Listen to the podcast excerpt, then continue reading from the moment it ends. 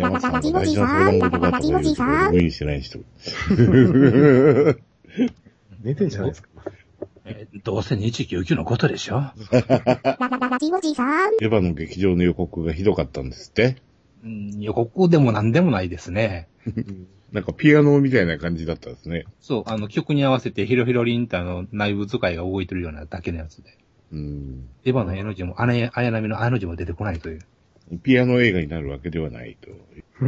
ねまたあれなんですか？前にあったじゃないですか。4人が楽器持って、え。うん。どうこうとかいう、うん、そういう振りなのかな。な謎かけ的なことまた。うん。あれもなんか唐突でしたもんね。うん。それぞれが楽器を今まで演奏してる絵もまるでないのに、うん。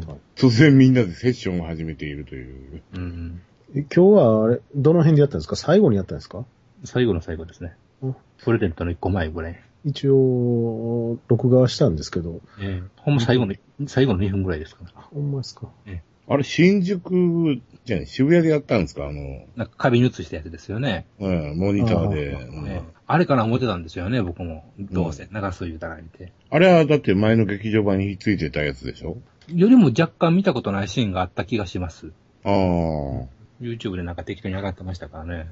あの、携帯撮りのやつは何本か上がってたよな。でしょ？ええアンコールとかっていうわけのわからんやつね。うんうんうん多分どうせあれが流れるんやろう。でもテレビ初公開とか言うてるしなとうん。うん。言ってたらほんまに初公開ではありましたからね。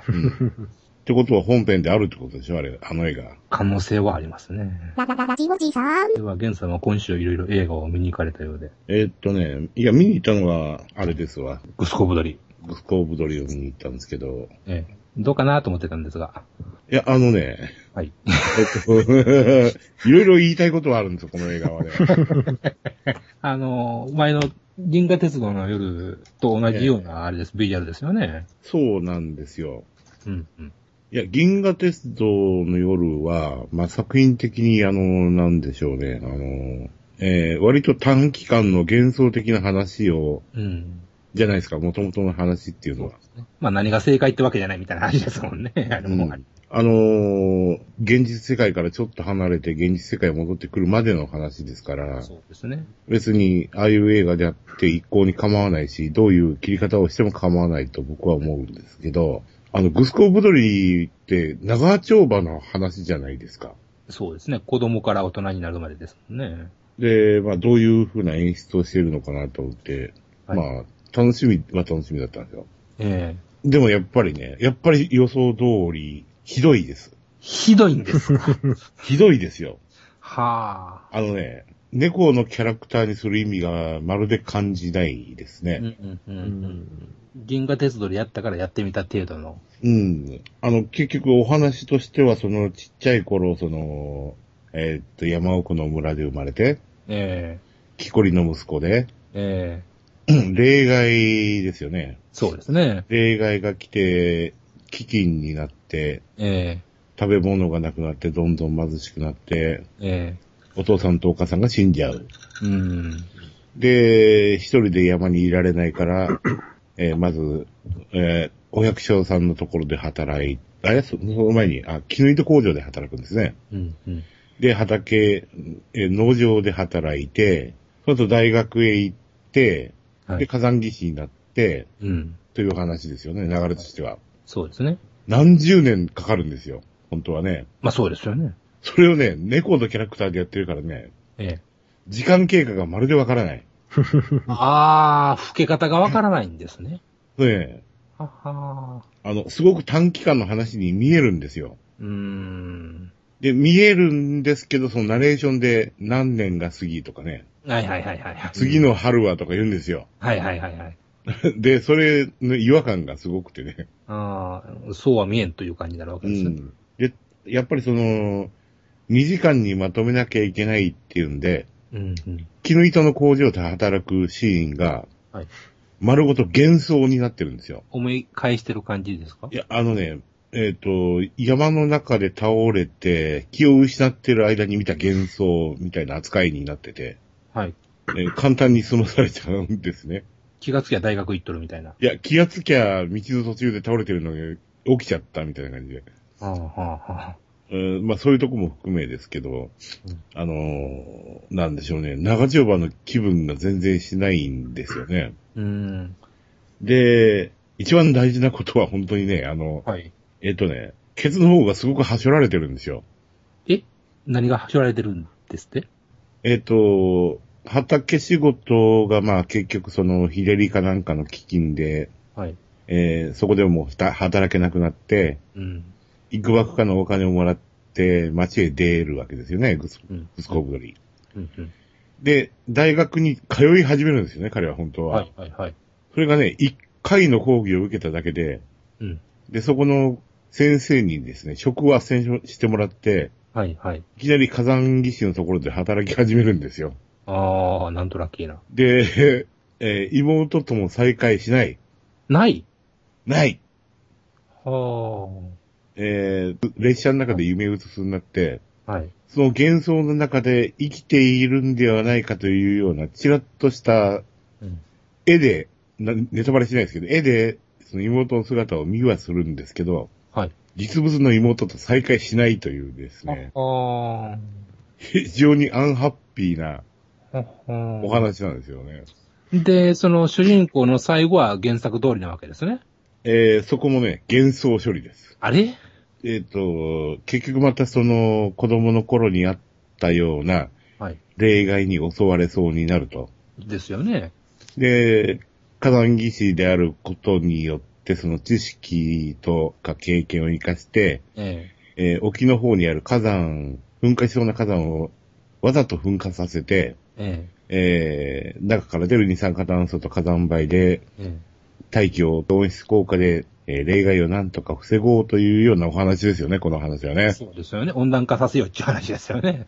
で、たった一人残ってその火山を爆発させなきゃいけないというえ一番のモチベーションって、あの、やっぱりその妹との再会って絡んできてないですか？え。原作だと。まあ、なぜ自分の過去の経験からいうことですもんね。そそうですよ。だって妹はもう、もう幸せに結婚してて子供もいて、うん。ちゃんと生きてて幸せになってるっていうのにあったというのも一つ、うんうん。その大事な心の支えになるはずのものがまるでないまんま、うんうん。えー彼は、えー火山を噴火させようとするんですが、はい。なんかね、わかんないんですけどね、あの、妹を子供の頃さらわれるでしょそうですね。さらわれるやつっていうのがね、なんか、マントを着た猫にさらわれるんですね。え？幻想的な雰囲気を持った男はっていうは、ははは突然光の竜巻に乗ってやってきて、はい。妹を連れ去るんですよ、子供の時ね。はいはいはいはい。そいつがラストにも現れて、はは。お前の望みは聞いたみたいな形で、はグスコブドリ連れて火山にそのまま竜巻に乗って飛んでっちゃって、はい。で、ずーっと火山の火口に入ってったら、ピカーッとですね、光ってですね、はい。えいろんな街に突然なんか流星みたいな光がわーっと現れて、はい。おしまい。え？ナレーションで、なんとか例外は回避されましたみたいなことを言って、は。で、青々とした村、青々とした山うん。が現れて終わりと。はあ。その北斗の拳のラストシーンみたいな。そうなんですわエンデ。ィングの歌みたいな。うん。ケツに行くほどに尻切れになっていくっていう。ああ。監督一緒でしたっけ？一緒ですよ。ああ、だし、同じことしちゃったんですかね。うん。まあ、あのー去年の震災があって、えその火山の噴火のシーンであるとか、えうん。えー主人公が死ぬシーンであるとかを具体的に描きたくなかったというのがあって、うん、あかなり改変したらしいですわ、ラストあ。はね。ああ。なんか、そん、そんな時にそんな映画を作ってしまったっていう。まあ、もともとね、この映画ってごちゃごちゃごちゃごちゃしてたんですよ、制作の時から。うーん。あ、だいぶ前からあったんですか？あのね、作り始めたのってね、2000何年 ?2004、5年？ああ、そんな前から。ええ作り始めてたんです。っていうか、作ってるっていう噂はずっと聞いてたんですけど、はいはいはい。いつまで経ってもと。で、一昨年ですかね、ここ、ラジオおじさんでも話しましたけど、グループタックっていうところで、はい。えー作ってたんですよ。はい。えー監督の杉義三郎さんがいる会社ですわ。はい。これが潰れたんですよ。はで、潰れたおかげで制作が頓挫して、あ。はいはい。で、まあ持っったいないから途中まで結構できてるから、うんということで、うんえっ、と、文部省かなんかのあの、支援を受けて金を引きずり出して、ええ制作しましょうということに、えっ、と、なったんですよ。うんうん。何でしたっけ？えっとね、えっとね、えっとね、国際共共同制作映画支援事業、そんなんがあるんですか？えーっていうのに、あの、参加するとお金出してもらえそうだということで、うん。で、まあ、手塚プロダクションに制作を移して。えーで、中国との共同制作っていう形にして、ああ、はえーお金を出してもらったっていう経緯があって、あ。うん。で、まあ、ようやく完成はしたんですけど、はい。あの、中国を間に入れたことによってですね、はい。作画が非常に荒い。あ、もう、その完成作品自体が。えああ。えなんか今時には珍しく作画が荒くてですね、うん、うん。えーもうちょっとクオリティが高くてもいいのになっていう感じはしましたけど、劇劇場の映画なのに。うん。あの、キャラクターの崩れがね、非常に激しいですね。ああ、なんか、パッと、ビジュアル見る限りは綺麗な感じはしましたが、うんそれしか出てないということなんですね。うん、うまくいってないんですね。はあ。ただね、やっぱり美術はすごいですよ。うーん。あの、美術だけ見てるだけでね、2時間持ちます。ああ、それぐらいすごいと。うん。それだけは本当にね、四季の映像とかね、ねえ。あの、手書きでよくここまで山の風景描いてるなっていうね、ああ、このクオリティだけは本当にすごいですわ。けどもと。うん。まあ、ただ単にその、なんでしょうね、えー、風景ムービーと言いますか、環境ビデオと言いますかね。BGV。うん。そういうつもりで見るんだったら全然あり。うーん。ただ、その、グスコーブドリっていう有名なお話を映画化するとはい。いう作品を見るということに関して言えば、ちょっと疑問点が多い。うん。えー本、まあ有名だから読まない人いないような気もするんですけど、もし読まないでこれの映画見るんだったら、ええーでも結構ラストはちょっとなしかな。え。僕が高校の時にね、はい。銀河鉄道の色があったんですよ。はいはいはいはい。それで、その時に本もたくさん出たんですよ。うんうんうん。で、それ使って感想文も書いたりもしたんですよ。ああ、なるほど。うん。同じことをする人おるんやろなと思って。うん。いや、その割にお客さん入ってないからいいと思いますけど、大丈夫ですか？うんその心配はないですか？だって月曜だったんですけど、夜結構映画館空いてたんですけど、それでも僕一人だったんですからね、客マジっすか？久しぶりですよ、一人で映画見たの。貸し切りか。さすがに貸し切りの映画見たことないな平日の場合行ったら結構貸し切りありますよ。うん。うまいっすか？僕は28週後で貸し切りになりましたけど。まあ、これはちょっと厳しい映画だったですね。そっか、残念です。いや、見てもいいと思いますよ。金払う価値は、うん。美術に関しては十分あると思いますしうん、あの、なんでしょうね。あの、この作品を論じるネタとしてはね、非常にいい作品だと思いますね。あはあとね、やっぱりね、ひどいのは、えータレント声優ですね。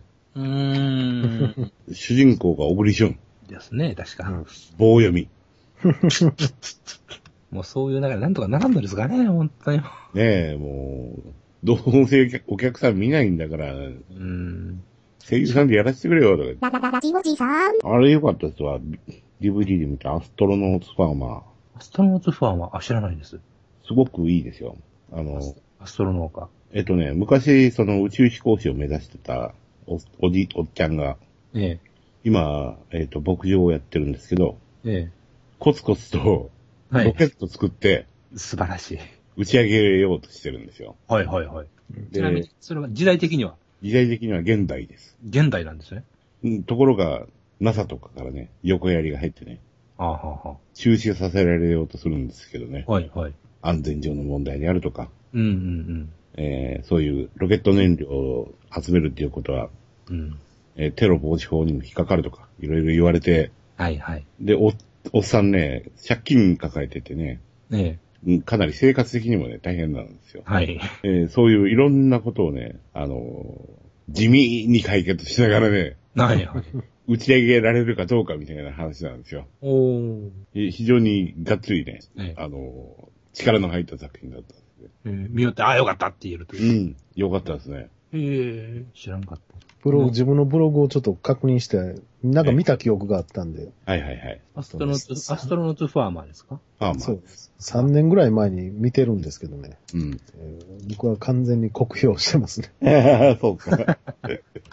なんかね、僕も内容とかも全然覚えてないですけど、うん基本的にはね、書いてることを読むと、伝わらない感情移入がしにくいみたいなことが書いてますね。ああ。えー宇宙へ行くっていう夢だけが一人歩きしてしまって、うん。えーもともと宇宙へ行くというのは夢であって、そこには何の根拠もないって書いてます。うん。うん。そうなんですよ。で、周りの人間がみんな振り回されて、状況は最悪なんだけど、宇宙へ行くことで全て許されてしまう。その感じがどうにも理解できない。そうなんですよ。あなの、宇宙飛行士を断念しちゃうんですね、家庭の事情でね。はいはい。うん。でその情念だけで動いてるおっさんなんですよ、バカな。話が高等無形な割に、その、軍とか法律とか現実的な問題がいろいろ出てくることが、ちょっと僕は、3年前の僕は理解できなかったみたいですね。うん。うん、ファンタジーで良かったんじゃないかと書いてますね。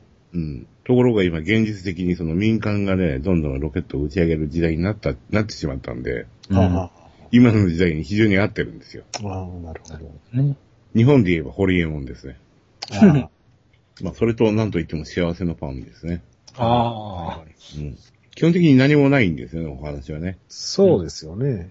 山も谷もないという。ただただ、なんか原田と文雄がニコニコしながら料理作ってるっていう、すごくいいなと思ってね。ゆるい感じが。まあ、暮らしてる人は大変そうなん。ですけどね。うん。あの、彼氏に旅行をすっぽかされたお姉ちゃん。とかね、はいはい。娘が死ん。じゃった老夫婦とか、奥さん。と別れちゃった旦那と娘とかね。阪急電車っぽい感じでも。うん、あん。な非現実な話じゃないですね。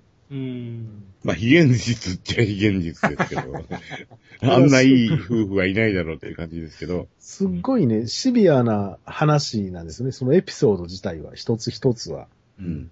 ただ、すごいシビアな現実的なエピソードを、すっごいファンタジーに解決するというか、だからほんまにさっき言ったみたいに、その、えー、阪神の大震災ですよね、あの娘亡くしたのは。そうですね。阪神淡路大震災で娘亡くした老夫婦、しかも奥さんはもう嫁いくばくもないっうん。ていう老夫婦の話であるとか、嫁さんが子供を置いて出て行って、父親と娘、なんかこう、ギクシャクうまくコミュニケートできない親子とか、まあそういう結構シビアな話なんですけど、まあその主演の二人、お大泉洋と原田智代の二人のこのほっこりした夫婦のパンを食べたら元気になりましたみたいな話なんですよ。アンパンマンかみたいなね。自己解決しちゃうんですよね。全部、ね。そうですよね。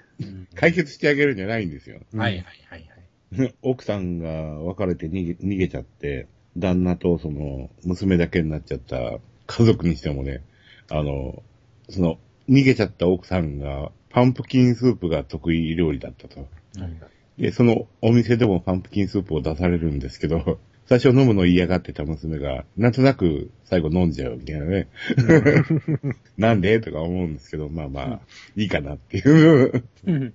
まあ、結局出来上がりは原田智代におんぶに抱っこの映画になってるこれ原田智代じゃなかったら成立してないだろうとかいうね。ああ、確かにね。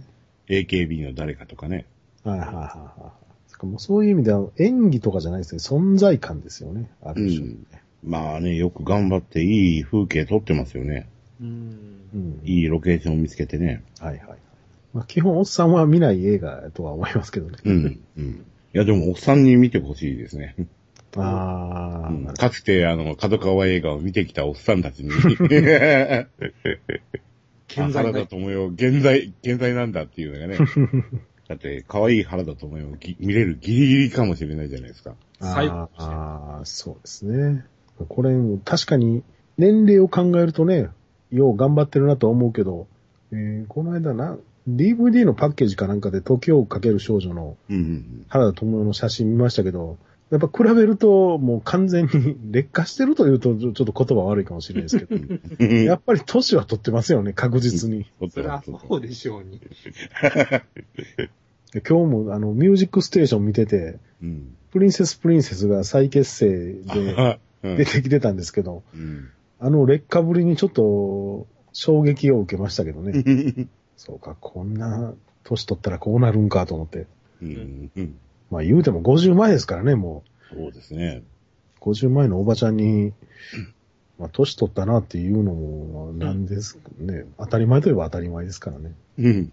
特にあの、キーボードの人の劣化具合がもうひどかったですけど。ああ、昔可愛かったのにね。はいやっぱ元が綺麗だけにね、えあの、劣化具合が半端ないですね、年え取ると。なんですかね、やっぱり女の人ってあの、けばいっていうか、バタ臭いっていうか、そういう人の方が老けないんですかね。ああ、どうなんですかね。今日、プリンセスプリンセスを見てる限りで、あの、ドラムの人が一番老けてなかったですね。うん。あの、童顔な感じの。はいはいはいはい。あれなんかけばい顔のお姉ちゃんって、あ昔から、なんか若い時からずーっとなんか、ヤンキーみたいな顔で、あ、はいはいはいはい。ずーっと30、40まで行くじゃないですか。でも、ケバイなりに老けてましたよ、やっぱり。やっぱり、あのー、40はやっぱり一つの壁じゃないですか。ああ。40ぐらいまでは若々しくても、40超えたらちょっと、やっぱり来るでしょう、大概。ああ。そっからどう転ぶかっていう。うーん、そうですね。おじさんに転ぶ人もいますよね。まあ人間、老けるのがね、もうしょうがないですからね。自分の顔とかわからないじゃないですか、毎日見てるから。うん。たまに30の時写真見たら、ああ、これは違ってるって思いますもんね。そうですよね。うん。全然変わってるつもりないのになっていう。だって、あタモリとか変わってないようでいて確実に老けてますからね。うん昔の30代の頃のタモリとかやっぱ若いですもん。うん。今日なんか7時台に下田川木が久々にテレビで出てたんですけど、ええええあの人変わってなかったですね。おじいちゃんなんか変わってないですけど、それは。あの人テレビで出した頃がもうおっちゃんでしたからね。うん。なんかしばらくの間、その、テレビをやめて、絵本を書きながらうん、幼稚園とかに行って、えー物語の読み聞かせみたいなことをはいはい。ずっとやってたとか言って。ええあの人滑舌悪そうやのに。で、子供たちは物語よりも先にあの、見てくれをね、この紫色のはなんで履いてるの？これは 網タイツって言うんだよ、とか言ってね。つかみはいいのかもしれません。うん。まあ子供たちは物語よりも、今日は変なおじいちゃんに会ったとか、そういう感じかもしれないですしね。ララララジオジさん。全然違う話、ちょっと、なんですけども、えあの、ド発展っていうグループありますよね。はい。あの、この間車で仕事の帰り FM 聞いてたら、とマス、マスコ、なんとかさんっていう人ですよね、確か、ボーカルですあそこ直澄ですね。直澄です。が、あの、DJ やってる、あの、番組やってて、それで、その、夏のお嬢さんのを流しちゃったんですよ。はいはいはい。それ聞いて、すっかりもう、こハートは静かみされまして、え 何からアルバム買ったらいいのかなという。ああ、なるほどね。ところが夏のお嬢さんが入ってるアルバムがどうもないようで、マキシシングルしかないみたいで。僕は同発点全然聞かないんでね。ああ、そうでしたか。はい。ドハステ何枚か CD 持ってるな。積みし、積み CD に入ってます。いや、夏のお嬢さんはもう衝撃受けましたね。仕事帰りに振動を言う時に聞くと笑いな、車内で一人笑いながら帰れましたからね。同発点も、ここ最近ですよね。ここ何年かでや、やっと売れたというか。うん。昔からね、名前はずっと有名やったんですよ。ええなんか聞いたこと、有名なんやけど、なんかいまいち弾けきれへん。っていうか、音楽じゃなくて、あれですよね。あの、辛そうで辛くない少し辛いラー油。はいはいはい。うん。あれの宣伝部長ですよね。あははは。ところが、売れすぎてコマーシャルがすごく短くなったっていう話らしいです。うん、やっぱこれでしょう。アストロ球団ですね。え実写版アストロ球団の主題歌はド発展だったんですよ、これで。ボットさんは、ド発展のはご存知でしょうか？ド発点はい。ド発点を作るやつですか？あれ？慣用句？あのバンドで。ああ、北海道知らないですね。北海道出身のええパンク系の。ああ、名前からしてなんかそんな感じですね。怒ってる感じですか？あ今流れてるのがそうとか。そうです、そうです。えーこれはイニシエのバンドなんですか？いや、現役です。現役。なんか、セリフみたいな。入ってるんです、入ってるんです。いや、まあこれは実写版アストロ球団のテーマソングなんです。あえ、ーアストロ球団の実写版？えへえ。ド発展。パンクバンドってでも、健在なんですね、今でもね。パンクでもないですね、これ。パンクなんですかね。ハードコア、なんとかいうやつですか。コミックロックじゃないですか。あ、コミ一応ック本人らは、あの、リズム演歌と言ってますけどね。リズム演歌、R&E。そうそうそうそう。そうなのそう名乗ってますよ。あ、そうなんですか。ええ、R&E って言ってますよ。音は激しそうですね、でも。出てきたのはもともと、あの辺の、札幌かどっかのハードコアシーンでしょう、もともとは。うん。全員北海道出身だそうですね。あ僕はあ。この周辺のバンドは聞くんですよ。イースタンユースとか、あの、あの、マキシマムホルモンとかですか？あれまたちゃう？あれはまた、あっちもハードですよね、結構。はいはいはい。あれはどっちかというともっとスラッシュメタルとか、ああっち系ミクスになるんですか？チャー、ミクスチャー系のミクス。チャー系みたいな。はいはいはい。もうちょっとがっつりロックじゃないんですね。そうですね。あの、イースタンユース言ったら、うん、なんか、ギターマガジンに長いことコラム書いてたんで、はいはい、そうです。えっ、と、メガネかけた兄ちゃん、ボーカルの吉野久吉野、うん、なんとか言うね。はい世の中バカなのよっていうコラム。そうそうそうそう。もうや、もうやってないんかな？もう、やってましたよ、長いことね。まだやってんじゃないですか？僕なんか、音楽のこと喋らんと、なんか、世間に対する恨み事ばっかり書いてたような気がするんですけど。俺はバカだとか、俺はダメ人間だとか、そんなことだけそう そう、暗い話ばっかりしてましたよ、ね。あの辺、えー、だからイースタンユースとかは、この後輩になるんです、ここらの。あ、ドハツ店の方が先輩なんですかドハツ店は結構あの辺じゃ、えーっ、とね、ブラッド・サースティ・ブッチャーズとか、あ、知らないですね。なんか有名やったらしいですよ。このそういう、えー北海道にそういうシーンがあったんですね。そうです、そうです。多分、札幌やったと思うんですけどね。うーん。えーこのボーカルのマスコは自衛隊におって、う。うんん。でその自衛隊の時に一緒になったやつで暴走族のやつがおって、で、札幌に赤いモヒカン、え、青いモヒカンと黄色いモヒカンがおるから、そいつらには喧嘩売るなと言われてた、その青いモヒカンが、名だたるやつがおると。はいはい、その青いモヒカンがこのドハツ店のマスコで、なんか漫画みたいな世界ですね。黄色いモヒカンが伝説の悪がおるぞと。そうです、そうです。ブラッド・サースティ・ブッチャーズの吉村というのが黄色いモヒカンらしいですけど。ええあ、ほんま、1991年デビューって書いてます結構古いですね。そうです。今や桃屋の宣伝部長ですからね。えーそうなんですか？全然知らない。こういうのってだから、なかなかこう、テレビとかに出てこない世界ですもんね。うんそうですね。あの、東北の地震やってからやたら出てくるサンボマスターな、もう、それまではそんなにね、うんサブカルっていう感じでしたもんね。サンボマスターはあの、あの時一番出てきたんですけどね、電車男の時。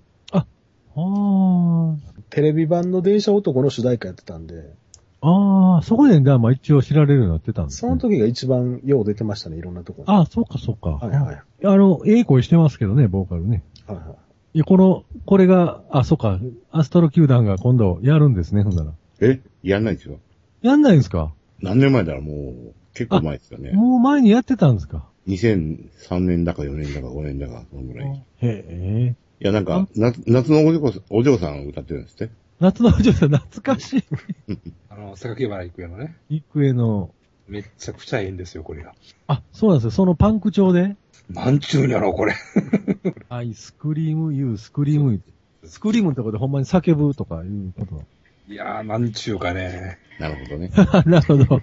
あんまりボーカルはメロディーとかあんまないんですね。まあ、そんなに。うん基本絶叫系ですよね。絶叫系ですね。ジャイアン系です。ジャイアン系。俺が歌うねんみたいな、そんな感じで多分なったんでしょう。うん。お前ギター弾けみたいな。何もできへんけど、とりあえず歌、歌いたいっていう。多分そんな感じです。ね、ね、うん。俺たちと世界を変えようぜ系の。お嬢さん、俺は最高に面白いんですけどね。あ、もうやっぱり結構おっちゃんですもんね、もうね、見た目。あ、でも上手ですね、バンドは。笑うでしょ？大友康平がもう3の線に走ったいう感じですか？うん。うんうん。まあ、嫌いじゃないですよね、こういう人。うん。こんなん MTV にも流れないですよ、多分。ケーブルとかでも。うん。見たことないですもん。あ、これも。ちなみに今貼ったやつは、そのマスコの弟がやってる DMBQ っていうバンドです。えー北海道ハードコアシーン。おーかっこいいじゃないですか、これ。でも最近思うんですけどね、はい若い人らの聴くロックって、やってる方はおおっちゃんになってるでしょ、もう結構みんな。あどうなんですかねだ。からこう若い、若いバンドっていうのがあんまりもう、まああるんでしょうけど、いや、若いバンドは若いバンドでいてますよ。いろいろ。有名なとこやと。あんな若い、生き物係とこんな若いよね、多分。ロックじゃないですけどね、あれは。ロックじゃないんか、あれは。あれは。あれはサカナクションとか若そうですね。ああ、そうです。そうですサカナクションとかね、まだ20代の。最近売れてるのがね、世界の終わりっていう。ああへえ。それは有名ですね。あと、なんとかと、時、なんとかとしてしぐれとかいうバンドなかったですか？えー、凛としてしぐれです。とし、しぐれとか。これ今、ハッタの音がちょ、ちょっと流行りましたけどね。こんなよう知ってますね。僕ら全然知らないですよ、こんな。そんな若くはないですけど、エルレガーデン、今なん、なんハイエイタスかな？結構いろんななんかバンドは出てきますけどね。うーん。僕まあいいことですよ。うん。そんな聞かないですけど、その雑誌とか読んでたら、こう、名前は聞きますやんか、パッと。うん。最近割とその名前のインパクトのあるバンドとか多いですけど、まあ、リーとしてしぐれもそうですけど、かっこいいな、なんちゅうか凝った名前がね。水中それは苦しいとかね。なんか文章みたいになってるんですね。まるであたら、小沢さんの新しい政党みたいになってる。あれも最後にどうせやったら、だったらいいなとか、そこ、そこまでつけたよ、ね。いや、政治ってそういうもんじゃねえのかっていう。うんそもそもいちいちそんな名並んでも。いや、あれ、選挙の時ちょっと、株式会社金儲けしますと同じようなそう話。そうそうそうそうそう。内容書かれてもね、内容というかその、なんかギャグかな思いましたもん、最初。もうどうせやったらね、第一だったらいいなとか、そこまでやったらいいのに。第一に狙いますとか。生活が第一だと思わないこともないですとか。そう、そう思うのは山々なんですけど。いや、昔のロックバンドってダサいですからね、名前。うんここにカテゴリー、日本のバンド、名前一覧があるんですけど、はいはいすごいのありますよ、いっぱい。親分子分図とか。親分子分 こんなんてほんま有名になればもう、かっこよく聞こえてくるっていうね。ああ、そうですね。そうですよ。カーディガンズがいてるぐらいですからね。カーディガンズですよ。もうカーディガンズですよ。いや、あれがって、今聞いたら別に、じゃあカーディガンズ好きで、あ、おしゃれなバンドっていうイメージしか浮かばないでしょ、もう世界的ですからね、世界的なああいうもうネオワコの青春バンドですやんか。うんそうやのに、やっぱ最初つけた勇気ありますよね。カーディガンズは。じゃあ、秘密博士とエンペラーズも、その、そうなんかチャンスがあれば、おしゃれバンドになってしまうんですね。そうなんです。まあ、売れたら勝ちですよね。売れた価値なんですよ。売れたら、こんなんよう網羅しましたね。全部載ってるんですか。うん年々増えていくことになるんでしょで、そうですよね。でもこれってどうなんでしょうこの一覧に載ってるってことは一応メジャー契約して1枚ぐらいはシングル出したとか。出したっていう、そう、基準がわかんないですね、そういえばうね。ん。インディーズ系は入れてないのかなっていう。メジャー、全部メジャー出してるんですか？う。どうんなんでしょあーが多いですね。やっぱ青が、なんでもやっぱ青が多いですよね。なんか AV 女優のあの検索でも青がやっぱり 人数多い。電話帳引いても初めに出ますしね。出ますしね。あれであのアート引っ越しセンターへのが、結局あの名前の由来が、やっぱ電話帳一番最初に、うん、で、出てくるっていうね。じゃあみんな電話帳で昔は探してたと、引っ越し屋さんは。その時一番最初に乗るんでっていうノリで、なんかつけたみたいなんですけどね。で、なんかそれありますよね。そうそうそう。で、なんかそれの二番煎じみたいなのを狙って、それよりも前に行こうとしてそう、ですね。あーいとかね。あ、あーにもあるんですか？あーい引っ越しセンターとかあったらしいんですよ。あー、あーとか、あー引っ越しセンターとかね。すごい残念な響きにどんどんなっていく上で、あのもう、アートより前に出たいだけの名前。う。あ、これでもインディーズレコードですね。エレックレコードからしか出してないってバンドが結構多いですね。ああ。まあ、エレック。まあ、メジャー、うん。メジャーですもんね。メジャーですけどね。エレックで乗っけてくれてるんですね。出るという。うん。まあ、この中で何組がバンドだけで飯食えてんだっていう。うん本当にそうですよね。まだスタジオで食えてれば、御の字ですもんね。うん。そうですね。ララララジオジさん。でも、皆さんは最近行ってないでしょ職場なんて。最近か。言ってないですよ。僕ももう、何年も前でしょ。10 16年ぐらい前ですかね。まあ、その時も不景気でしたかな。もそうですね。う、もう凄まじいですよ。僕ら。まだ2年前ぐらいですから、あれですけど。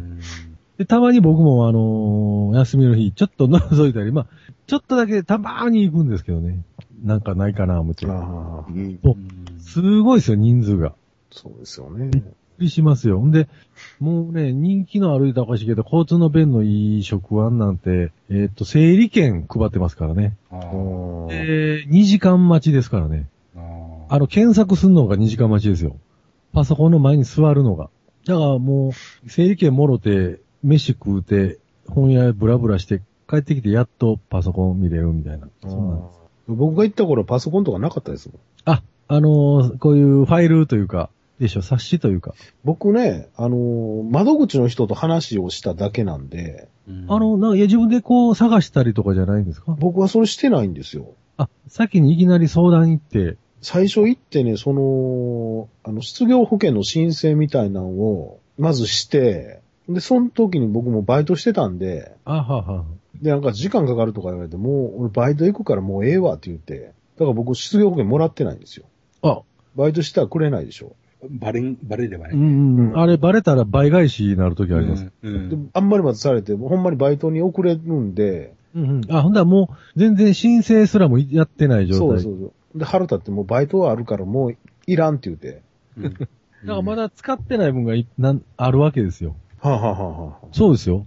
だから、例えば、パディさんがまたどっか、その雇用保険のあるとこ行って、はい。会社行って、雇用保険また登録したらそこからまた積み重なった分からスタートですよ。あ、そうなんですか。そうですよ。あれは使わん限りどんどんつ溜まっていきますから。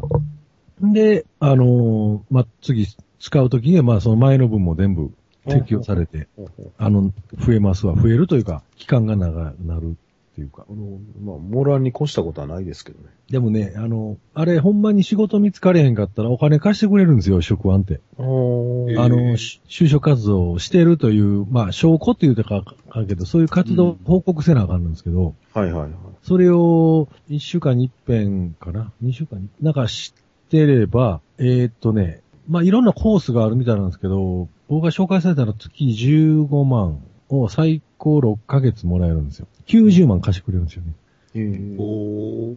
でもね、き、なんか聞いてたら、あのー90万使い切る人っていうのは、っていうか使い切るとおかしいけど、もう使い切った人っていうのはもう、なんていうかな、初めからもう無理っていうか、そのう、んあ。あそういいう人はもう、だからもう決まる人はもうそんな1ヶ月2ヶ月で決まるんで、うん。はいはい。90万まで行っちゃう人っていうのはもうその後ももうダメですってみたいなうん言うてはりました。まあ当然それの返済もあってと。ありますあります。僕もだからね、1ヶ月分借りてるんですよ。うんあの、最初、し申請通った次の日に採用決まって、うん。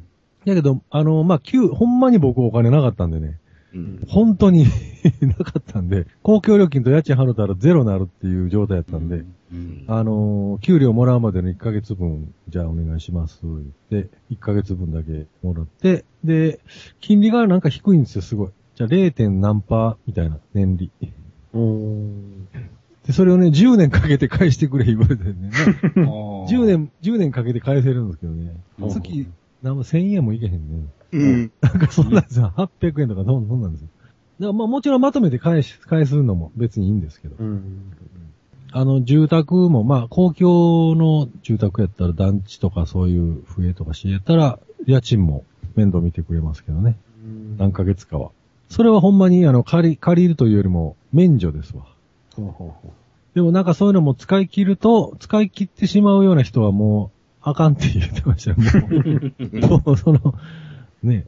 あと、職業訓練渡り歩いて、うあ踏み繋いでるやついますね。あれ、職業訓練、学校行ってる間は失業保険切れてもお金もらえるんで、はいはいはい。でもそういう奴らはもう、ほんまに何もなくなった時アウトですよ、もうん。う。すごいですよ。よどんだ空気が。もうんう、すごいですよ。お金もらいに行く日っていうのが決められてるんですよ、その失業保険って。はいはい。あれね、その絶対その日じゃないと、その日ほんとダメなんですよ、もそうですね。うん。う。次の日してくれとか、昼からにしてくれとかダメなんですよ。時間まで指定されるんです。おちおち旅行に行かれへんっていうね。そうそうそうそうそう。だからまあ、向こうにしてみたらそんなん行く暇あったら就職活動しとけや、みたいな。そうなんですよね。ことですわ。決まった時間にみんな行くんですけど。もう待ってる人らのなんかの空気がすごいですよ。僕も含めてですけどね。うん。みんな顔上げてませんからね、下も。でね、その若い子が多いんですよ。うん。昔の職場っておっさんとかばっかりやったんですそうですね。ね。20代が。あれちゃいます新卒で入ってすぐ最近の子辞めるとか言うじゃないですか。うん。そんなパターンの子が多いです。続かへんかったみたいな感じちゃいます、うんそれかほんまに就職、新卒でも、ないっていうのもあるでしょうしね。うんあのー暗い話ですわ。まあね、今、まあその辺も社会問題ですからね。そうなんですよ。若い人ら、まあ僕も全然人のことは言われんけど、若い人はほんまかわいそうやな思いますわ。そういう意味ではその、厳しいやろなと思って。でもね、働くん自体がもう嫌な人もおるんですよ。まあまあもちろんそれ。れも言ってますけどね。うんもう気楽や言うても、うん。誰に何も言われることもなくみたいな。ほんまにあの、タバコ吸うてるホームレスとかどうしてるのかと思いますもん います、います、います、います。いや、まああれが唯一の楽しみなんですって、もう。たしなみ。まあまあまあもちろんそうなんでしょうけどね。うん その、うーん、いや、まあ納得いかんとこってありますよね。まあいや、何を置いてももう、他のもん犠牲にしてもそれなんですよ、多分。食い物減らしても。うん、食い物減らしても。いや、僕はね、大阪住んでるところにね、ホームレスのおっちゃん一人ね、ハンターみたいなおっさんいてね、あ通り沿いにね、あの、タバコ屋さんがあって、うん。そこの前に灰皿が置いてあって、はいはいはいはい。あの、サラ、サラリーマンのたまり場になってるんです。ああ、はいはいはい。それをね、物陰からね、じーっとね、狙うような目で見てるんですよ。で、人だかりがいなくなるとそこへわーっと行ってね、試験目を拾う。で、そのおっちゃんね、いろんなとこに出没してて、はい。スーパーの駐輪場とかでね、あの、前のカゴにあの、買い物済みの食い物とか入れたまんま、はいはいはい。どっか無駄話してるおばちゃんとかいるでしょ？はいはいはい。それ狙ってるんですよ、物陰から。置き引きじゃないですか、それ。それ本気の犯罪者じゃないですか。もうね、野生動物みたいです。もう法の外っていうやつですね。アウトロその狙ってる時間働けと。その知恵がね。どんだけ安いとこで働いてもね、1時間働けばタバコ1箱買えますよ。絶対買います、買います。だって、よっぽどヘビースモーカーでも、2時間3時間働いたら1日分のタバコ2、3箱あれば1日持つでしょ。2、3時で間。働いてる間はね、吸わへんわけやから。はいはいはいはい。でもあのまあ缶なんか、あれめっちゃ安いでしょ、缶集め。だからあのー缶の日になったらもう朝、どんだけ積むねんっていうおっさん走ってますからね、自転車で。ー。あれ、文字、うんあれびっくりするぐらい積んでるおっさんとかおるでしょ、あの、文字通り山積みですから。山積みな、あれもう結構やり手なんでしょうね、あの中では。やり手というか、あのだから、ちょっと細い道やったらねあ、自転車1台やのに、缶が邪魔で通れないんですよ通れな。いぐらいの、自転車1台やけど、缶は自転車4台分ぐらいのぐらいの幅ありますからね。あれでも10個で1円とかそんなレベルでしょ、ちゃんと。うん、そんなもんでしょうね。だからペチャンコにしていかにたくさん積むかですよ。あれ、現場で潰しゃいのにあいつらふ丸まま持っていきますからね。あれでも賢いやつは潰すんですよ。あ、ほんまですか？だから潰して山のように持ってるおっちゃんいましたからね。うん。潰してるとこは見たことないです。うわーあっぱれやなと思いましたけどね。これはやり手やなと思って。どう、やり手かどうかはわかりませんけど、まあ僕らあの、四つ橋に LM スタジオで音楽スタジオあるんですけどね。はあはあはあのー、昔あのー、何やったっけな、ビジュアル系のバンドで、日本のバンドで、何やったっけな、名前と忘れしたけど、そこのボーカルやった人がやってるスタジオがあるんですよ。そこで、で、あ、これ阪神高速が近くに通ってるんですわ。あの四つ橋。まあアメリカ村の外れいうか、あはいはいはい。そこにホームレス、あの、高架下とか、あ結構豊富にあって、あの、ホームレスがもう家を作っとるんですよね。で、僕らもそこの前をいつも通るんですけども、あの、ほんまに豪華っていうかね、あの、ギター弾いてたりね、ねなんか、いっぱいフライパンも吊り下げとってね、壁から。な、どこ、なんか調理するんでしょうね、あれ。なんか、まな板とか、はあったりして。すごい、なんか、ちゃんとした生活言うたらおかしいけど、人揃え、ホームレスやけど、そう見てると、やつとかいましたよ、おっちゃん。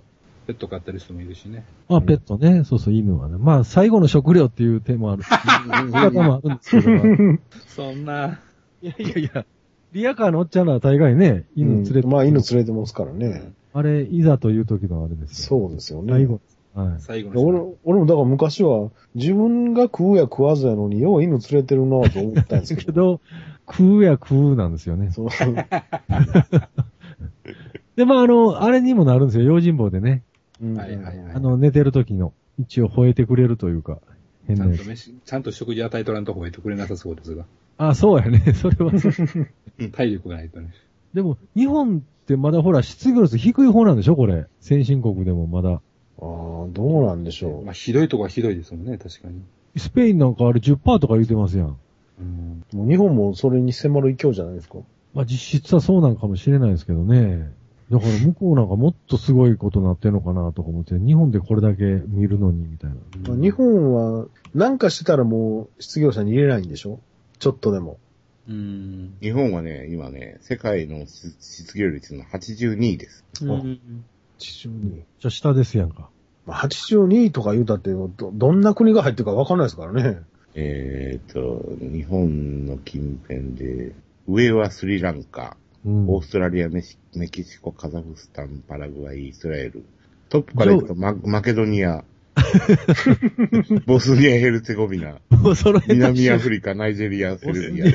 もうそその辺は戦争してるところです。そうしてますからね。その辺とこないでまあ、しょ。兵隊以外に仕事ないっていうとまあころですよね。戦争してない国で言うと6位スペイン、9位ギリシャはしょうがないとして、じゃあしょうがない ラトビア、リトアニアもしょうがないとして、イランもしょうがないとして、うん。グルジアも戦争してるし、南米あたり、ヨーロッパで言うたら、では、えっと、アイルランドですかね。有名どころで言うとどこだろう。ずっとなんか戦争してたりとか、なるほどね。EU の辺ではあんまりないですか？スペインですね。35位フランス、うん。ポーランド、38位アメリカ、39位イタリア、うん、うん、44位イギリス、うん。うん。うん、まあ、51位か。だからまあ、順、順調は順、順調じゃないですか。80何位っていうのは。で、まあ言ったら、い先進国はほとんど日本よりはうん。高いですよね。まあ、日本の下にはオランダ、あ、日本よりはいいとこもあるんです、ね。台湾、オーストリア、中国、韓国。ドイツとかは、ドイツは71位。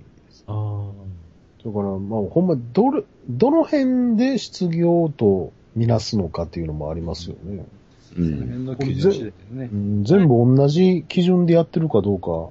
義務教育終わってて学校行ってなかったらもう失業になるんですか？ニートってやつですよね。うん、だって高校も義務教育じゃないから、うん働く人もおるじゃないですか、16歳ぐらいで。あ。うんっていうことは中学卒業して仕事しないで遊んでるやつとかっていうのはあれは失業者っていうことなんですか？その、まあほんまに世に言うニートやとか引きこもりやとか、うんうん。極潰しやとか言うてる奴らは うん。失業者として数えられてるんですかね？そこら辺はカウントされてない可能性ありますよね。ああうん。あの、税金を払ってない職業の人たちはどうなんでしょうね。ああ、あのー家の壁にごっつい、もう刺さったら死ぬぐらいの柵が立ってる家の人ですよね。うん。生活保護もらったりなんかして。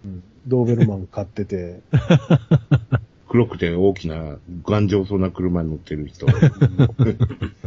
中の見えない。で入り口の前で小学生が、あ、〇〇組やって言ったら、やかましいわって出てくるとこですよね。うん。うんうん。ありそうやな。左右非対称のジャンパー着着た、あの、チンピラがね、うん斜めにファスナーのついたジャンパーを着た、チンピラが。その辺は、だから、はっきりわかんないですね。まあ今はでも、割と仕事、一応仕事はしてるんですよね、形としては。そうです、そうです。金貸し屋とか、まあそういうようなことも含めて。一応企業っていうか、あ、そうそう、この間ね、外旋車止まってるの見たんですよね。はいはい。で、窓に何か、あの、主張やらね、貼ってますやんか。はいはで、防体法ってあの、できたでしょ？なんか、うん暴、暴力団の対策法がなんかね。はいはいはいはい。えー市民皆さんもご存知と思いますが、防体法は憲法違反の法律ですって書いてあって、お前らが法律を抜かすなよっていう。い。いや、昔はだからほら、あれ何の祝日で建国記念日、緑の日？緑の日か。なったら、あの、もうね、メインストリートガーッとえー何十台も連なって、みたいな。最近なんかあんまりああいうの見ない、あるんですかねたまたま見ないだけなんかの。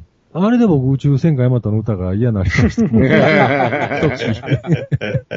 一回僕ガソリンスタンドで、前も言いましたけど、はた、挟まれたことありますけどね。あの、入ったら、前後左右全部その、右翼の外戦車やって、ガソリン入っとってなかなかドキドキできますね。なかなかドキドキしますよ、あれ。は出て行ってくれへんかな、思ってね。つけたらえらいことありそうやし。いや、専門学校の時にね、あのー道路際にベンチを置いてあって、うん。そこに座って、まあ友達とバカ話してたんですよ。ジュース飲みながら。うん。そしたら目の前の道路が大渋滞でね、あそこに外戦車が1台はまって、あ。あずーっと10分くらい目の前でね、あの、岸壁の母を大音量で流しながら、止まってるんですよ。あ。あこっち話もできなくなったから、しょうがないからね、うん一緒に岸壁の母がね、とダチと一緒に歌ってたんですよ。あ。立てなしたらね、うんあの、外戦車の上からお、お兄ちゃんがね、特攻服来た。うん。おー、そこのお兄ちゃんたちとか一緒に乗れとか言ってね。うわ 乗るか、アホ。ラジオジさん。今すけど、軍歌なんてないですもんね。軍歌ないですよね。新しい新婦で。新婦というシンプル軍か。か。あるんですかね、密かに。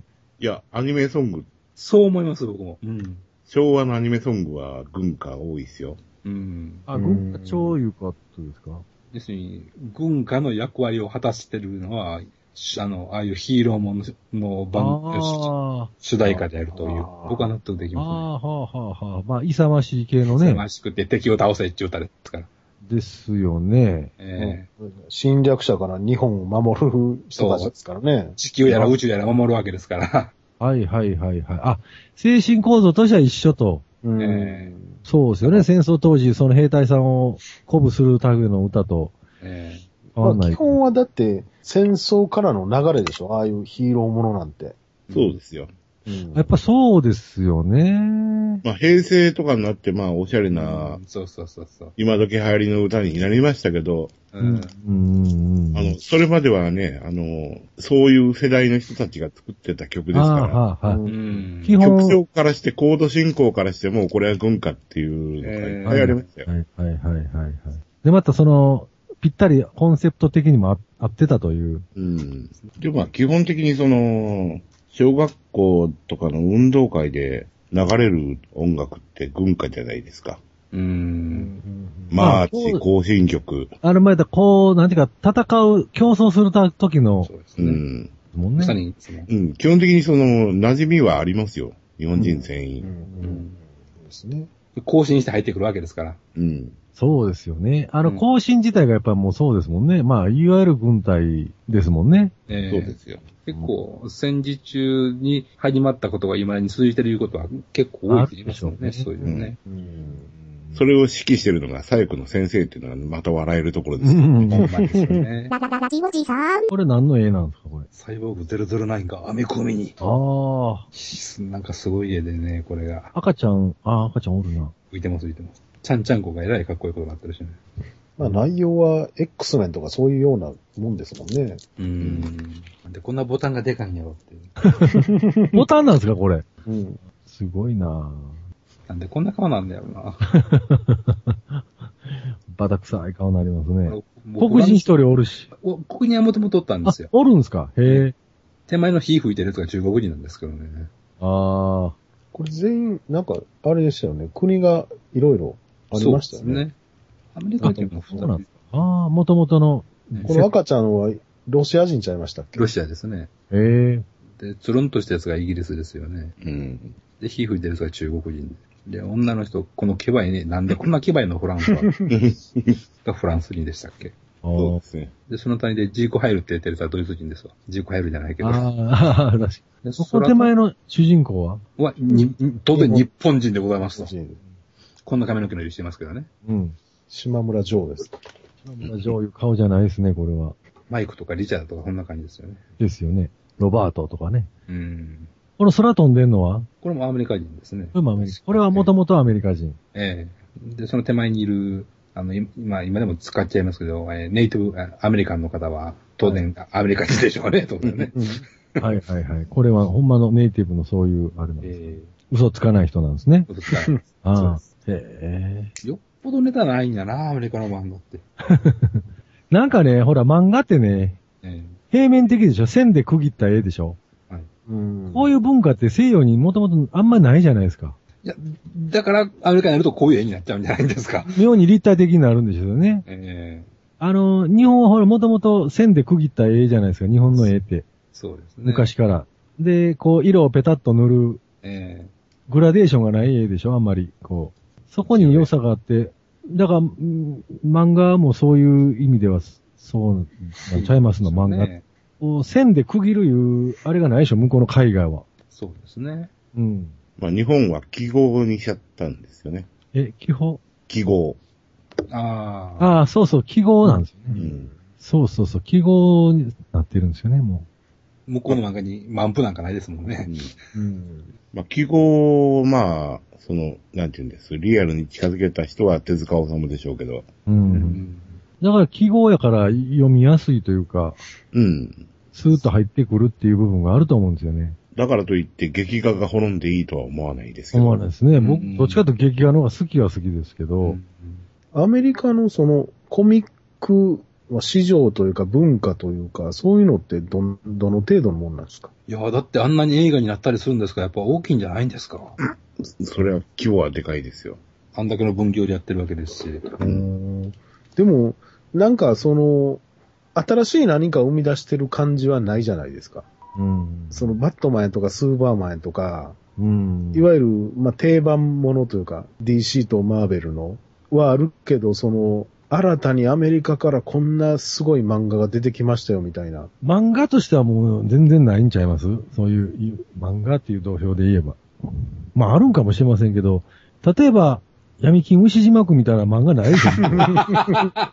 多分ないと思うんですよね。そういうテーマのね。うん。だから、絶対ないですよ。日本ってなんかどんどん出てくるじゃないですか。それこそ、まあ、デスノートであったり、うんガンツであったり、うん SF とってもね、SF だけでもね。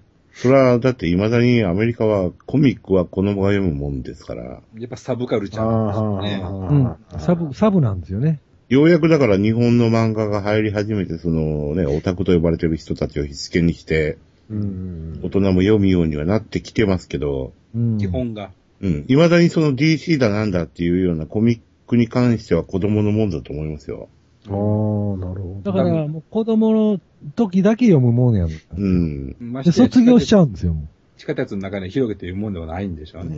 うんうーん。基本なんですかね、あの、えーっと、人間を素体としたヒーローって、うん。まあ、なんていうんです？改造されたりとか、う。ええ宇宙人に乗っ取ったりとか、宇宙人だったりとかっていうような、えーその不幸な身の上がまずあって、うん。で、孤独に敵敵と戦うみたいなシチュエーションは共通フォーマットじゃないですか。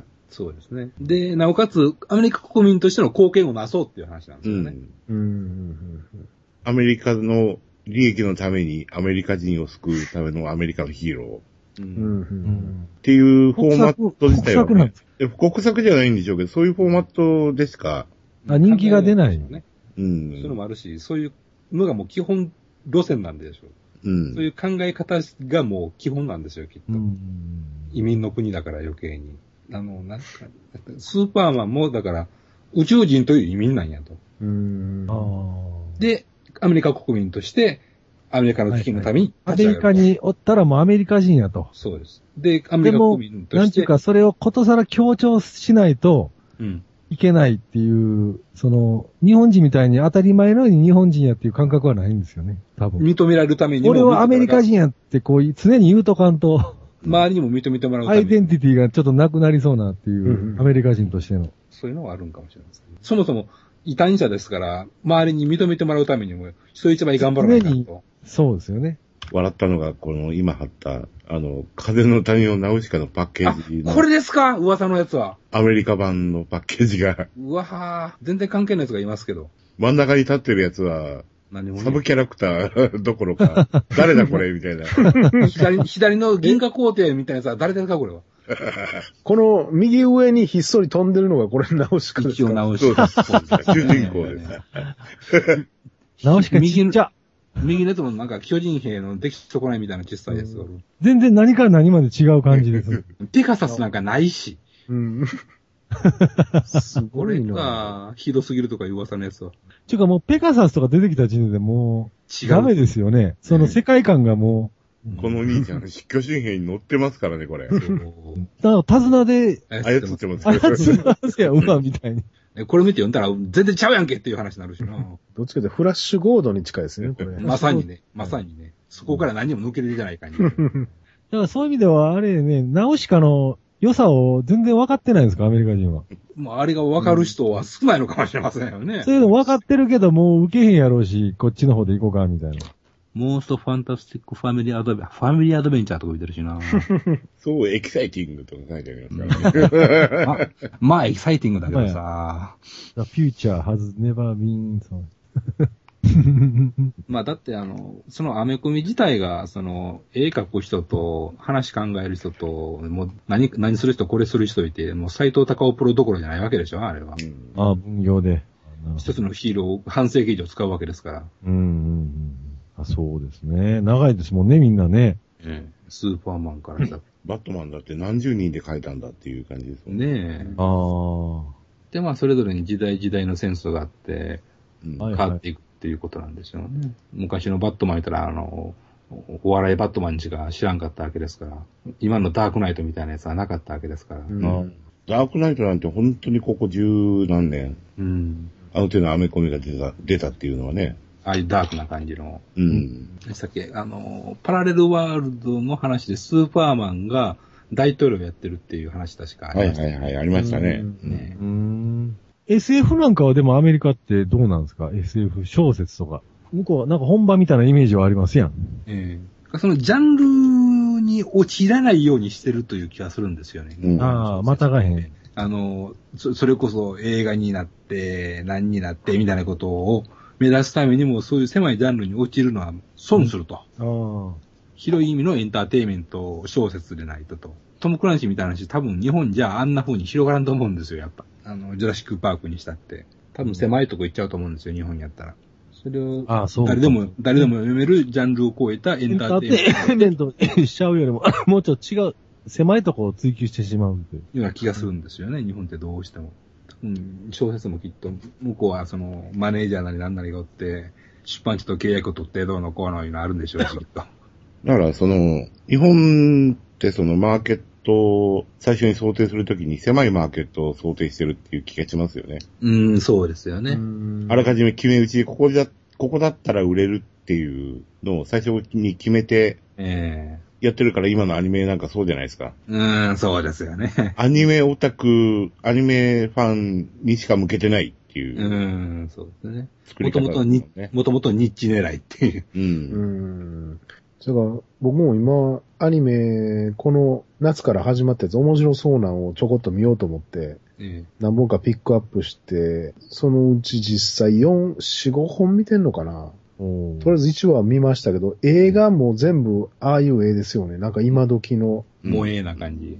うん。それでも、ほぼ、ほぼ見るのやめましたね。1話だけ見て。でもう見る気なくなるっていう。んだからね、絵はどうしてもね、ただ、アニメファンから言わすとね、そこじゃなくて中身を見てくれみたいな。うん。やけど見るもんですからね。中身。だから僕は、あの、あれがダメなんです。クレヨンしんちゃんの劇場版がどんだけええって言われても、うん、あの絵でも入れないですわ。うん。いや、逆にだからどんな絵であってもちゃんとしたその一般向けする演出を施してない作品は人気出ないですよ、絶対に。うん。うんクレヨンしんちゃんが人気出てるのはそこですから、あの絵でもちゃんとした一般人がちゃんとわかる演出を施してあるから人気出てるし、シリーズが続いてるしっていうところがあって、うん。結局深夜の枠に収まって、あの DVD がファンにちょろっと売れておしまいっていうアニメしか今んとこね、ほとんど出てないっていうのは、そういう層を最初から想定して、うん。うん。うまくない演出さんにやらせてるからそういうことになってるんうですよ。ん。うん。親子で行って親子で楽しめるっていうね。ああ。そういうのは大事ですよ、やっぱり。うん。そうでしょうね。まあ、あれがいるでしょうけどね。そういう技技術というかセンスが。まあハリウッドのね、アニメ、アニメがまあそうですもんね。うん。この間ケーブルで夜遅起きてたら、たまたまなんかマクロスとかいうのやってて。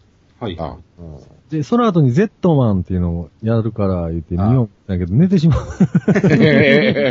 マクロスの最後の方でもう寝てしもてましたね。どのマクロスですか？マクロス F って書いてました。ああなんか学園もんみたいなやつですわ。で、なんかね、あの、ようわからんのですよ。SF なんか、学園もんなんか、あ。はい。急に宇宙の話になったり、えなんか学校のドタバタやったりえ。えして、みたいな。で、絵はやっぱああいう、ちょっと絵になってるんですよ。なんか萌えみたいな。え。はいはい。女の子がみんな。学宇宙学園 SF が。宇宙学園 FF なんかあすっごい、まあ、言うたらやばいけど、あんな整った、綺麗なね、はいはいはい。街。でね、美男美女ね。おっさんおばはんが一人もおれへん街。うんマクロス。最初のマクロスは見てましたけどね、ちらっと僕らなんか歌歌うんでしょ？あれなんかランカリーとかいうのが出てきて、あ、よう覚えてますね。いやいや、その、なんかランカリー、ランカリー言うからね、はいはい。あれのなんか声優が、うん。ボーカロイドかなんかちゃいましたっけ？ちゃいましたっけ？あれは生の声ですね。ボーカロイドの声をやあってる人なんちゃいましたっけ？緑の髪の方の女の子が、緑の髪でしたわ。ついこの間でした、覚えてます。うん。えっと、メグっぽいのですわ。メグっぽいとか、ああ、そうそうそう。中島めぐみ。だけはわかりました。うん。あ、ランカリーとか、名前は聞くけど、全然、なんか歌手、歌手やけど売れへん歌手やったんですよ。林民名しか知らないですね。あ、林民名のも出てくるんですか。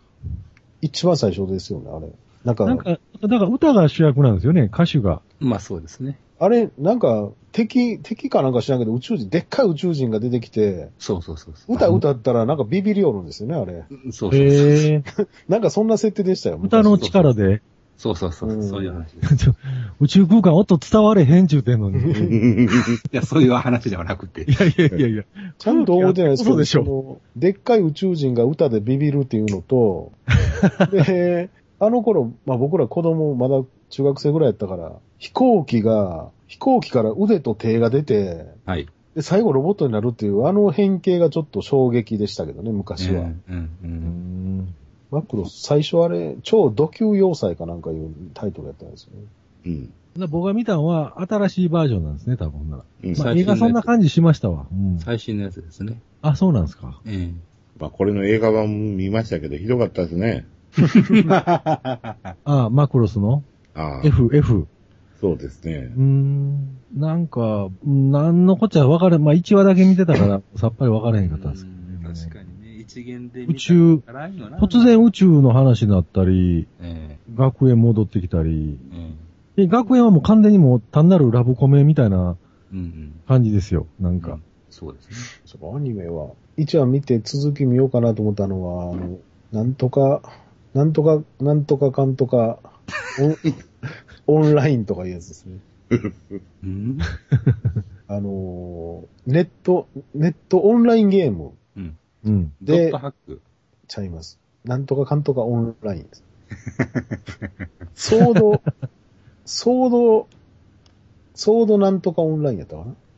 なんとかソードオンラインかなあ、ソードアートオンライン。あの、オンラインゲームの中に、なんか機械つけてバーチャルでそこに入り込んで、で、実際自分がそのプレイをするっていう話で、あただ、その全員がそこに閉じ込められてしまって、ーこれか。第一話、剣の世界と。クリアしないと帰れない。うん。で、ゲームの中で死んだら本人も死ぬという。うん。話自体はちょっと面白そうなんで続けてみようかなと思ってるんですけど、映画こんなんでしょ？うん。ああ、ほんまや。もうこんなんもう、なんちゅうの、コスプレするやつが喜ぶだけですやんか。あ 映画ちょっとね、まだ、それでもまだこれ見やすい方かなと思います。もう全然区別つかないですわ、僕。んこの手の絵。髪型に注目すると分かりやすいかと思います。あ、微微妙に違うんですよ、けどね、その、えー髪型、でももう髪型と髪の色と。なんか、いやいや、この、そうそう、あ、まあ、中のね、登場。ただ、他の漫画とも一緒に見えるんですよ、もう。はいはいはいはいはい。それは、区ね。別つかないですわ、この格好といい。確かに。話は面白いんでしょうけどね、そういう。一応続けてみようかなと思ったらもうこれだけですね。あと、なんか、えー、6人ぐらいのグループで人格が入れ替わる話のやつとか、うーん。それはもう、もう、もうええわと、ま学園ラブコメっぽいからやめて、うん。あとはアルカナファミリアっていうああ、言ってはりましたね。殺し屋集団みたいなうん中で、あの、ボスが引退するから後継者を一人選ぶみたいな話になるっていう。それもなんかもう映画鬱陶しいからもうみんなやめようかなと。うんただ、ひょっとしたら、この絵で拒絶反応してるのは、まあ、もったいない話なんかもしれませんね。かアニメもしれないでファンからしたらすけどね。うん、僕もあかんけど、これを一回受け入れれば、グッチー面白いのがいっぱいあるんかもしれません。あと、な、あれ、何やったかな。なんかロボットでね、女がロボットに乗って戦うっていう。アクエリオン。いや、ちゃいあます。、えーっと、ピンドラム？いや、ちゃいます、ちゃいます。新しいやつですね。何やったかな？タイトル忘れたな。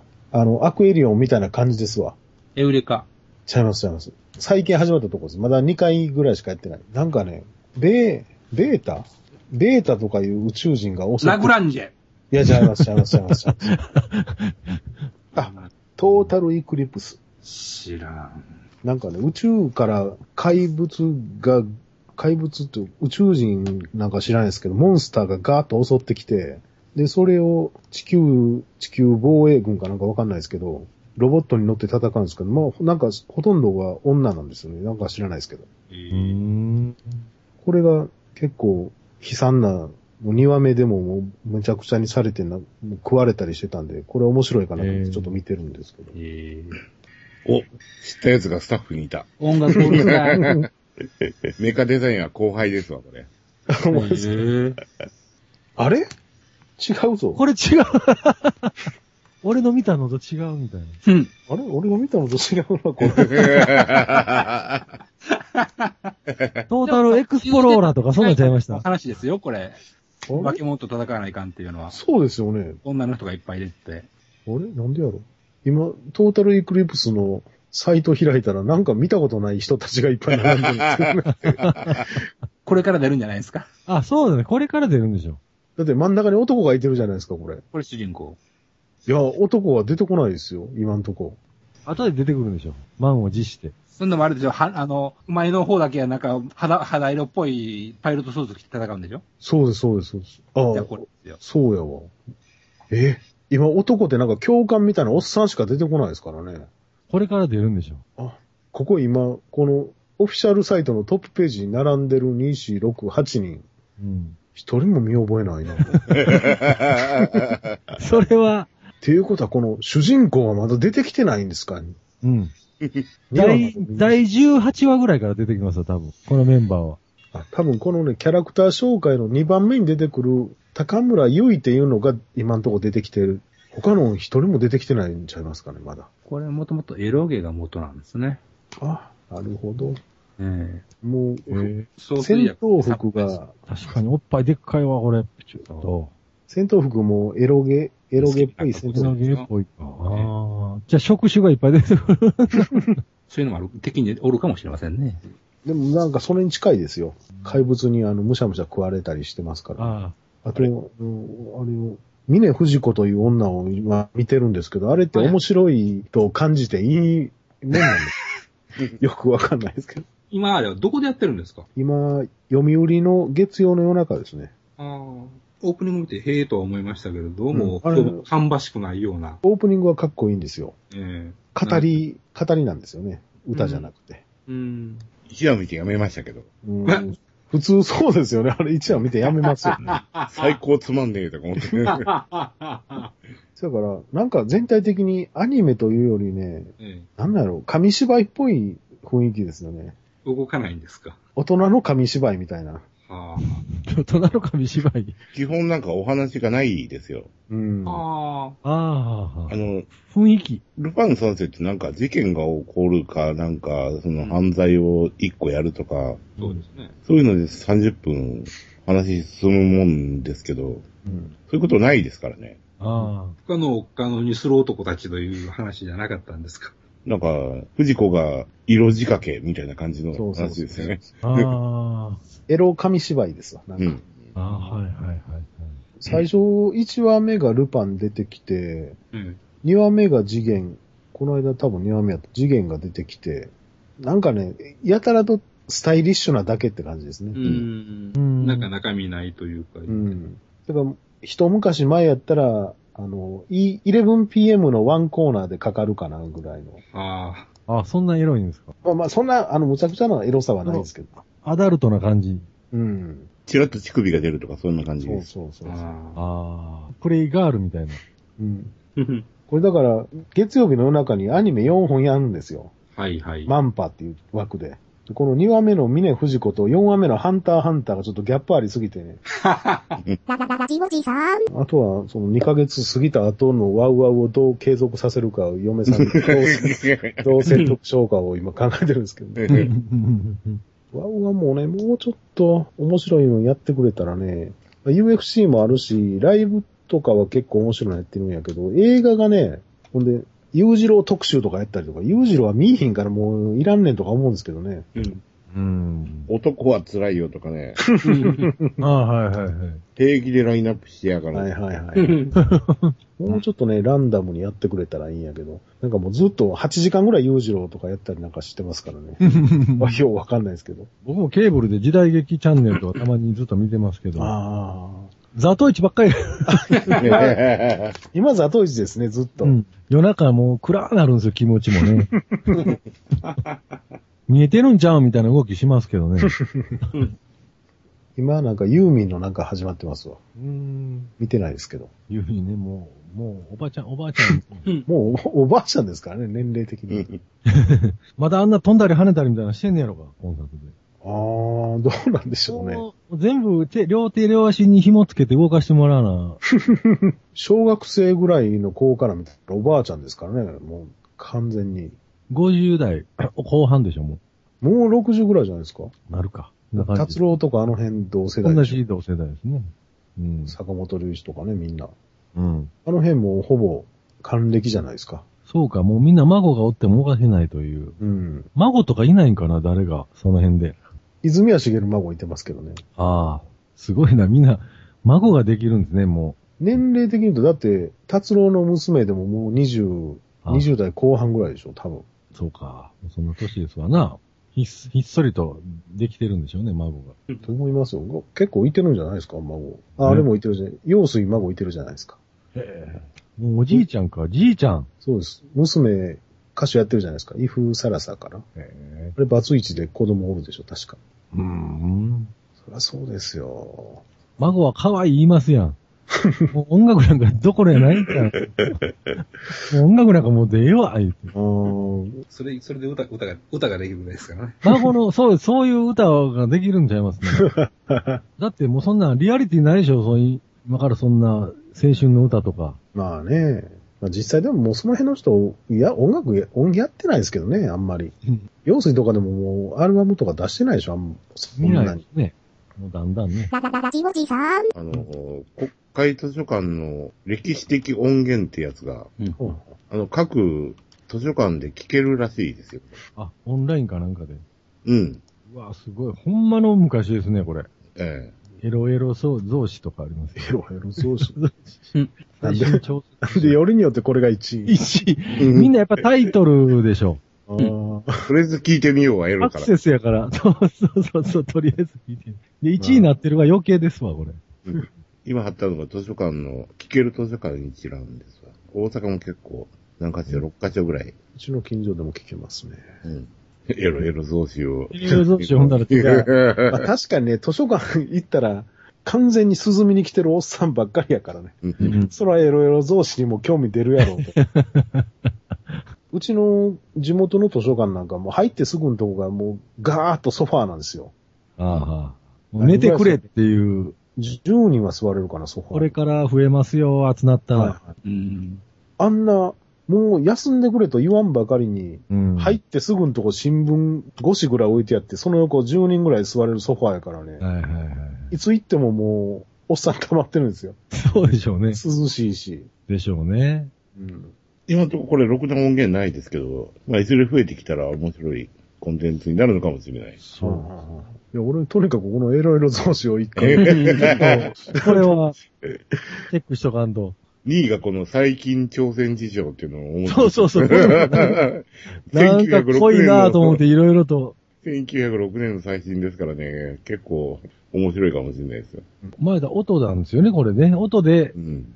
すごいなエロエロ増資、上品な色と朗らかなナンセンス。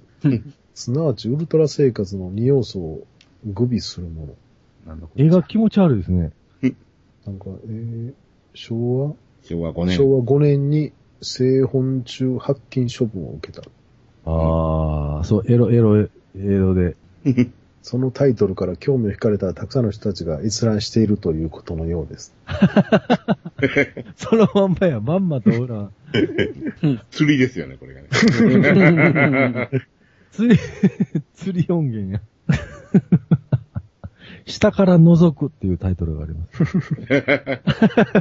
オンラインネットで聞けたら一番いいんですけどね、これね。ええどっか YouTube とかで誰か水挙のやつ上げてないですか？あ、でも録音できないか。こっそりやるっていう感じどね。どうせヘッドホンで聞くんでしょあれ。多分そうでしょうね。そこのジャックを探して。